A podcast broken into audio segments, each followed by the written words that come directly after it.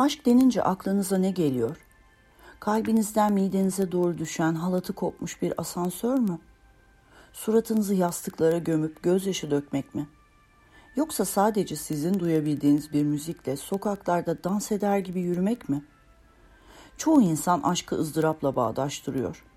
İmkansız aşkın peşine düşmek, sevip kavuşamamak, mutlaka engellerle boğuşmak zorunda kalmak, aşkı bencillikle karıştırıp hayatı birinin burnundan getirmek, kıskançlık krizlerine girmek, ilgi göstermeyi nefes alacak alan bırakmamak zannetmek, aşkın gerekliliği gibi düşünülen ama aşkı yerle bir edip insanı aşık olup olacağını bin pişman eden tutumlardan sadece birkaçı.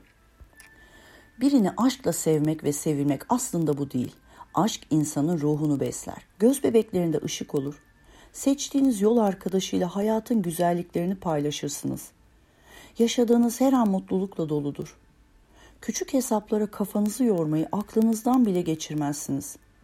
Çünkü neşeli, eğlenceli anılar biriktirmekle meşgulsünüzdür. Tartıştığınızda karşınızdakinin en büyük düşmanınız olduğunu düşünmezsiniz.'' Sırtınızı döndüğünüzde sizi yaralayacağına ya da arkanızdan bin bir türlü iş çevireceğine ihtimal vermezsiniz. Aşk söz konusu oldu mu kimse kimsenin damarına basmaz. Çünkü aşk birinin hassas tarafını bilmek ama oraya ilişmemektir. Aşk varsa sırlarınız da olur ama zamanı geldiğinde en berbat sırlar ortalığa dökülüp saçılmaz. Sonra aşık olduğunuz insan sizin en kıymetlinizdir. Onu incitmeye kıyamazsınız. Bırakın fiziksel şiddet gösterip onurunu darmadağın etmeyi, sarkastik sözlerle onu yıpratmazsınız.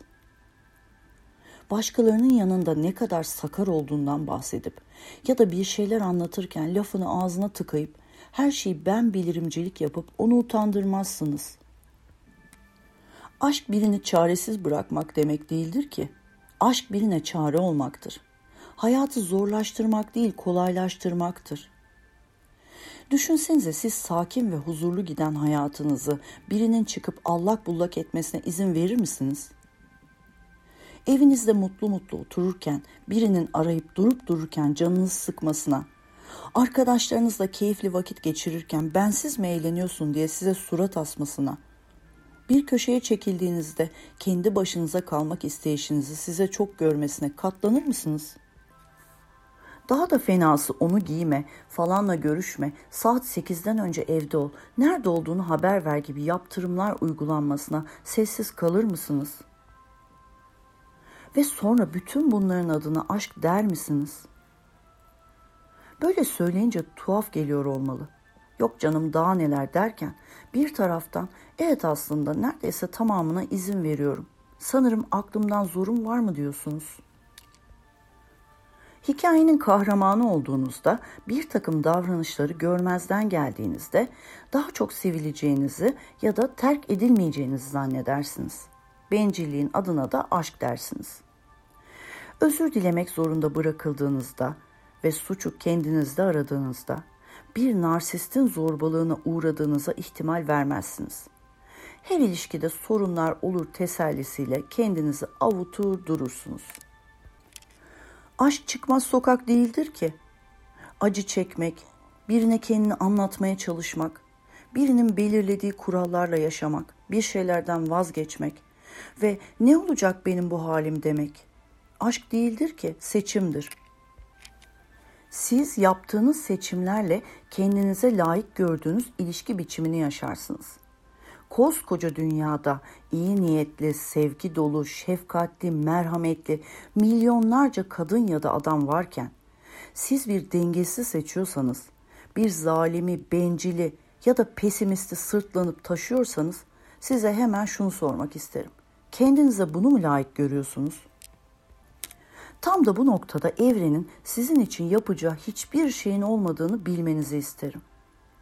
Siz doğru yer, doğru zaman, doğru insan denklemini kurmadığınızda ve puzzle'ın uymayan parçalarını zorla oldurtmaya çalıştığınızda evren ne yapsın?